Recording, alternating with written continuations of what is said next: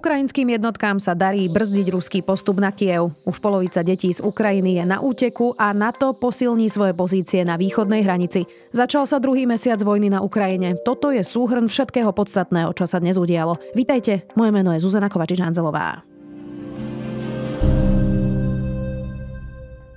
Ukrajinským jednotkám sa podľa ich generálneho štábu darí brzdiť postup ruskej armády na Kiev. Ukrajinci zastavili Rusov na predmestí Brovary. Aj britské ministerstvo obrany potvrdilo, že ukrajinským silám sa darí pri Kieve zatláčať Rusov. Podľa Britov Ukrajinci dobili späť obec Moščun pri Kieve a mesto Makariv. Ruské jednotky stále riešia veľké problémy so zásobovaním a morálkou vojakov. Ťažké boje pokračujú v okolí mesta Izium a v Mariupole. Podľa ukrajinského armádneho velenia sa počas stredy podarilo zostreliť 7 ruských lietadiel, jednu helikoptéru a jedno bezpilotné lietadlo. Uviedol to na Twitteri server Kyiv Independent. Ukrajinská armáda zverejnila aj video, ako sa podarilo zbombardovať ruskú vojenskú výsadkovú loď, ktorou sa Rusi ešte koncom týždňa chválili na propagačných videách. Vladimír Putin ale stále trvá na tom, že invázia na Ukrajinu prebieha podľa plánu. Ruské síly zaútočili na Charkov raketami odpálenými z Čierneho mora. Podľa guvernéra Charkovskej oblasti, ktorého citujú ukrajinské médiá, zautočilo iba dnes Rusko na región až 44 krát.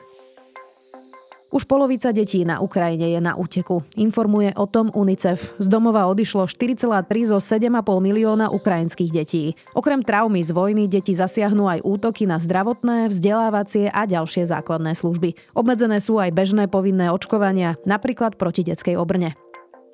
Podľa najnovších údajov Ukrajinského ministerstva obrany zomrelo pri bojoch takmer 16 tisíc ruských vojakov. Rôzne údaje hovoria o tisícoch civilných obetiach, no číslo je ťažké overiť, keďže do obliehaných miest sa nedá vždy dostať. Podľa policie v Charkove zomrelo napríklad pri bojoch v meste 294 civilistov, vrátane 15 detí. V meste boli podľa policajných zdrojov v plameňoch obytné budovy, školy, nemocnice, inžinierské siete i podniky. Pred vojnou žilo v Charkove 1,5 milióna obyvateľov.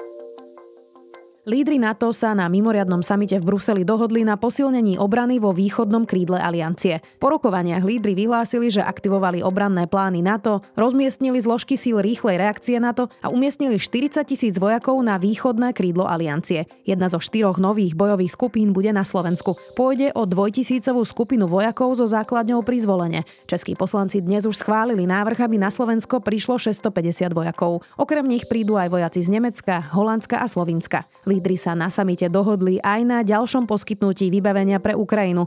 Pošleme im dodávky protitankových a vzdušných obranných systémov a bezpilotných lietadiel.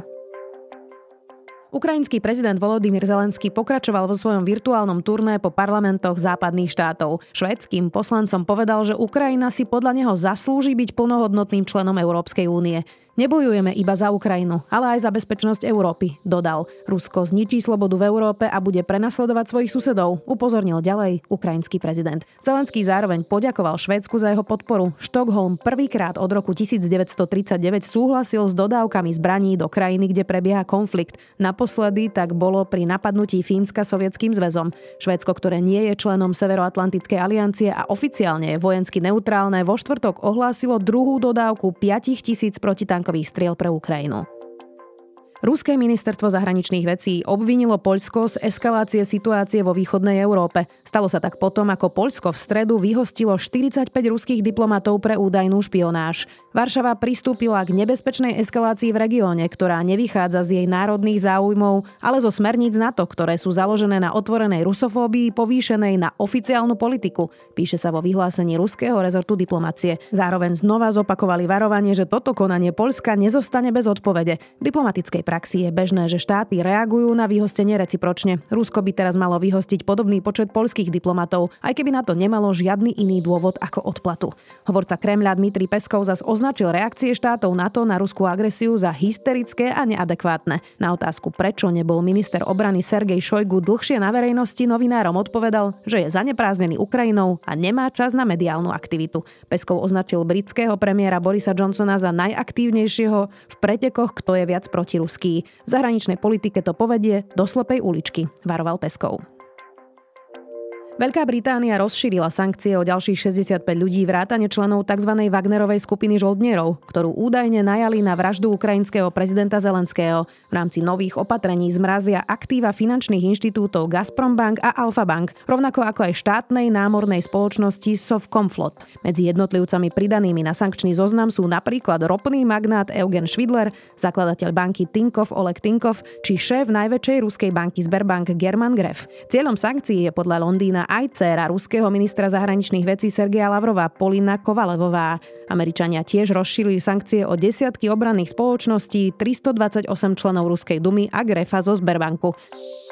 Ruský cenzorský úrad zablokoval prístup ku Google News, lebo vraj podáva nepravdivé informácie o invázii na Ukrajinu. Rozhodnutie prišlo len niekoľko hodín potom, ako Google oznámil, že nedovolí ľuďom zarábať na obsahu, ktorý zneužíva, popiera alebo podporuje vojnu.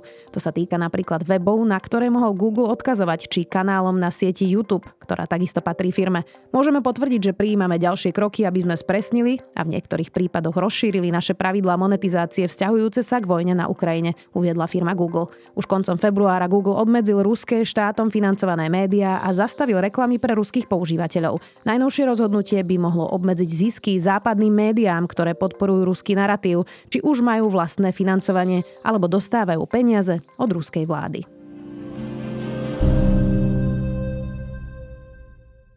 To je z ukrajinského spravodaja na dnes všetko. Do počutia. Opäť zajtra.